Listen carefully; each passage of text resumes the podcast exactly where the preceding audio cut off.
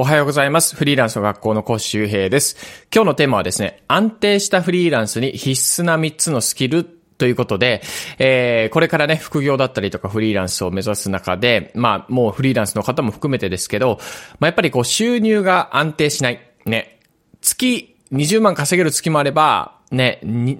2万円、3万円で終わってしまうとか、別にそれが悪いわけではないんだけど、こう、アップダウン、ね、ジェットコースターみたいに収益がこう、乱高下するのはちょっと怖いなっ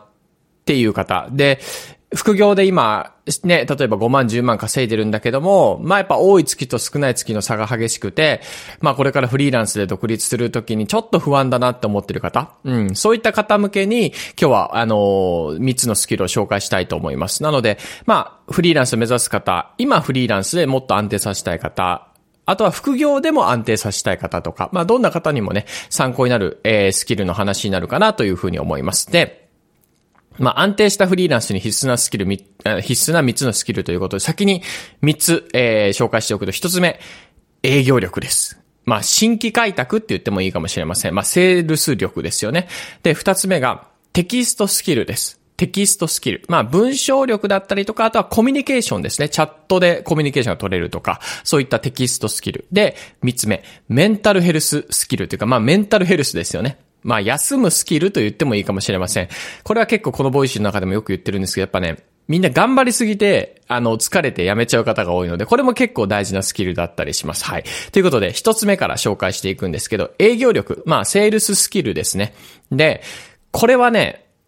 これを持ってたらもう普通にド安定フリーランスになれると言ってもいいかもしれません。もちろん大変なんだけど。そう。で、どの、要するにフリーランスってどういうふうに仕事して収入を得るかっていうと、まあ、例えば、ね、あの、業務委託とか、この仕事を外注したいっていう経営者さんとか会社、まあ、法人ですよね。で、あとはフリーランスの方もいらっしゃるだろうし、あの、もっと言うと経費生産をしたいっていう会社員の方も外注を使うときって全然あるんですよ。そう。なので、まあ、いろんな方のその、要するに自分がやらなくていいようにしたい。で、自分がやるよりもはるかにその結果を出したいっていう時に、フリーランスだったりとか、そうやって副業の方のスキルを使うわけですよね。で、そういうふうに考えていった時に一つ、絶対に外せないスキルがあるんですよ。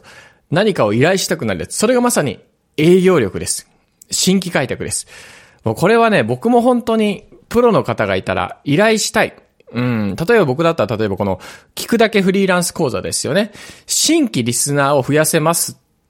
ね。じゃあ、僕に月20万くださいと。新規リスナーを毎月、例えば1000人で、1000人ずつ増やしていきますとかって、言う人が出たら全然20万払います。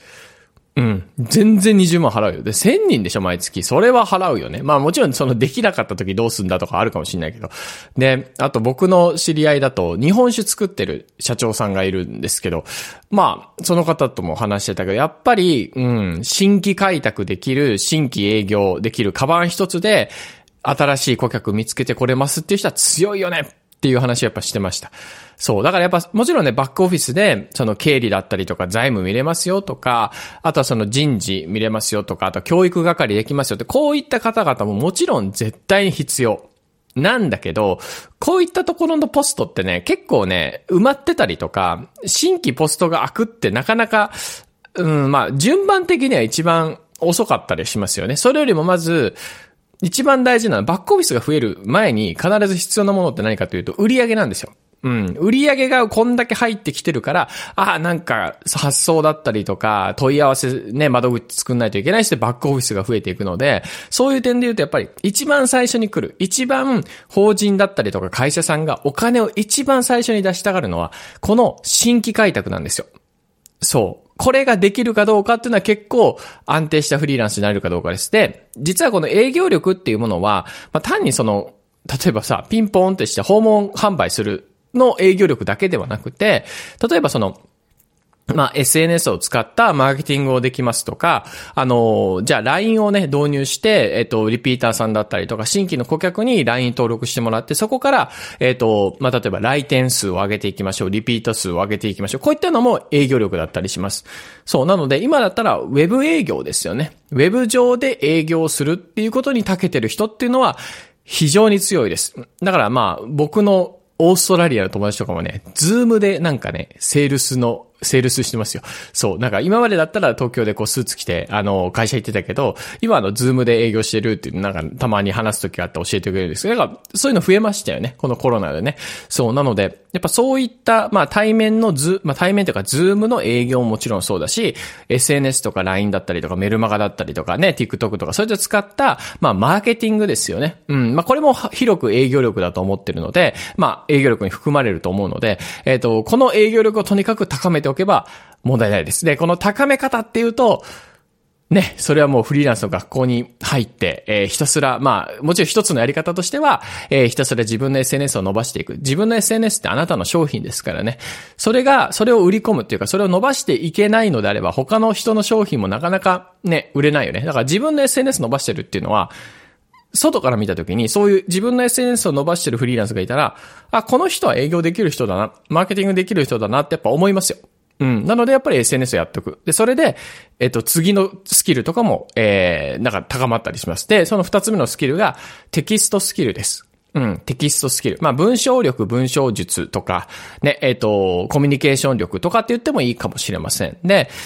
特に、まあ、このリモートワークが、まあ、大前提の時代になって、まあ、会社さんに入って就職するんだったら別だけど、まあ例えばこう、フリーランスで外注するとか業務委託になるっていう場合、まあ大体が基本的には、あの、リモートワークが多いと思うんですよ。そうじゃない場合もあるけどね。で、その場合に、やっぱりね、国語力というか、そのチャットとかメールとかでもいいんだけど、やっぱこう、日本語が、まあ、僕だって完璧ではないですよ。完璧ではないけど、なんていうのかな。あのーメールとかチャットだけでちゃんと物事が理解できてるかっていう、やるべきことがちゃんと伝わる誰、または伝えられる。で、それでちゃんとチームが動くっていうようなテキストコミュニケーションができる人っていうのは意外と少ないんですよね。そう。で、それができないとどうなるかというと、やり方がわからないので教えてください。ってなるわけ。ってなるとこちらからどうするかというと、ズームだったりとか何か面談をしないといけないですよね。もちろん必要に応じてそういったことは僕もやりますけど、でも、その数が増えると、もう、要するにその、時間が無限にかかっちゃうわけですよ。で、それを例えば、ディスコードとかでチャットの流れを見ながら、ね、スラックでもいいかもしれない。あ、自分がやるべきことってこれだなって分かって、わざわざ指示をもらう前でも、メンションでこれやってくださいって言われる前に、先にメンションして、これとこれとこれを、あの、今日やっておきますとか、いつ、いついつまでやっておきますっていうふうに来たら、あ、じゃあ、ありがとうございます。お願いしますだけでいいわけですよね。うん、こういうコミュニケーションコストを下げて、テキストだけでやり取りが終わって、ちゃんと納品ができるっていう状態。で、かつ、その納品物に関しても、まあ、ウェブライターであったり、動画編集であったりとか、あとは SNS の何かコンテンツを作るときも、日本語が正しいのかなっていうのは見ますよね。あの、必ずしも、なんていうのかな、綺麗な日本語を書きなさいっていうことではないんですよ。なんていうのかな。その意図したことをちゃんと汲み取ったっていうことがわかる言葉で返してくださいとか、その、クライアントの意図に合ったようなコンテンツを作っていくとか、YouTube でそれ話してるけど、テロップの文字がちょっと違うだけで、意味合いが変わってくるよね、みたいな、そういった微妙なとこの変化を感じられる人っていうのが結構大事で、それをちゃんとテキストで表現できるっていう、これちょっとね、難しいスキルではあるんですよ。でも、あの、鍛えていけば大丈夫です。まあ、やっぱ自分で書いていくってことが大事ですね。自分で書いたりとか、まあ、あの動画テロップ作っていったりとか。で、あとはその、ね、例えばトップ YouTuber のテロップを研究したりとか、ね、そういったことだけでも十分ね、え、ここは鍛えられると思うので、まあ、あの、何冊か、テキストコミュニケーション系の、あの、本とかを読んでもいいかもしれないですね。文章力を上げる方法っていうね。これも大事です。テキスト、テキストのね、スキルが高いとね、非同期コミュニケーションでいいんですよ。だからこっちからしたらもう別にその、電話しなくていいし、面談しなくていいので、非常に楽なんですよね。ずっとこの人と仕事したいって思うのが、やっぱりテキストだけで仕事が終わるような人です。はい。これが二つ目でした。はい。で、最後、えー、安定したフリーランスになる必須なスキル三つ目なんですけど、メンタルスキル。まあ、メンタルスキルというかメンタルヘルス。休むスキルですね。まあ、これもボイシーで結構何度かお伝えしてるんですけど、まあやっぱりこう、セルフブラック労働に割とフリーランスの方もなりがちで、で、そうなるとやっぱ心の余裕がないとか、うん、まあお金の余裕はね、まだしも、まあでもないくなる時もあるよね。で、パッと時間ができちゃって、案件がたまたまね、途切れたりとか終わったりとかした時に、なんか時間ができてね、その時にこう他と比べて、なんか病んじゃったりとか、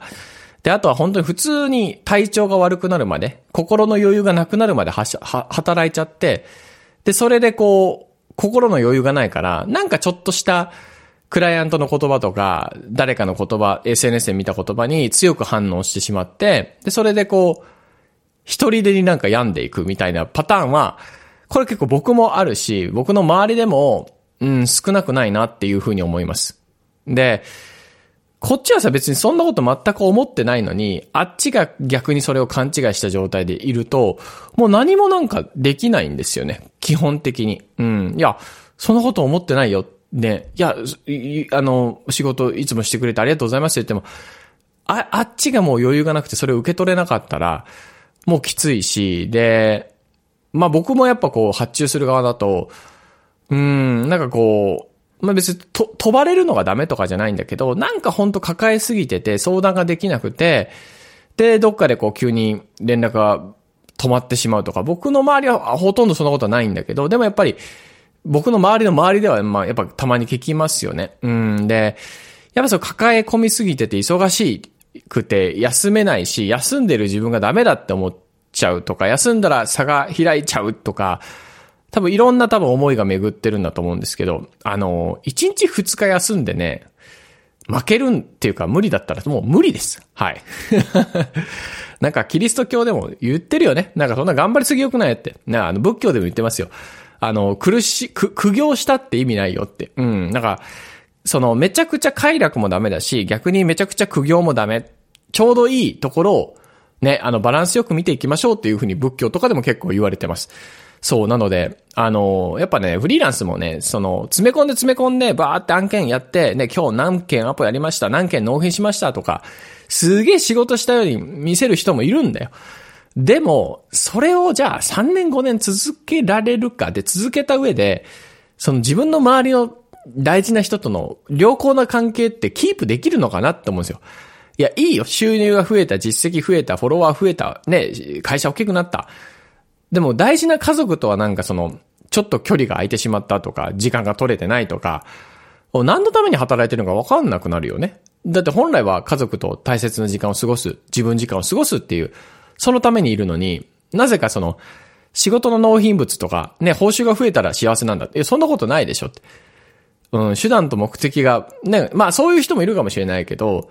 そうじゃない人ももちろんいるわけですよ。うん、なのでやっぱりこう、自分にも優しく、他人にも優しくっていうことだよね。そう、なのでセルフブラックを防ぐ力として、まあその休むスキルっていうのをまあ入れときましょうということです。もちろん、努力は必要だよ。休んでばかりじゃダメなんだけど、バランスですね。はい。というわけで今日は安定したフリーランスに必須な3つのスキルということで、営業力と、えー、テキストスキルと、まあ、休むスキル、メンタルヘルス、そのあたりを話しておきました。えー、ぜひ参考にしていただけたら嬉しいです。また次回、次の講義でお会いしましょう。バイバーイ。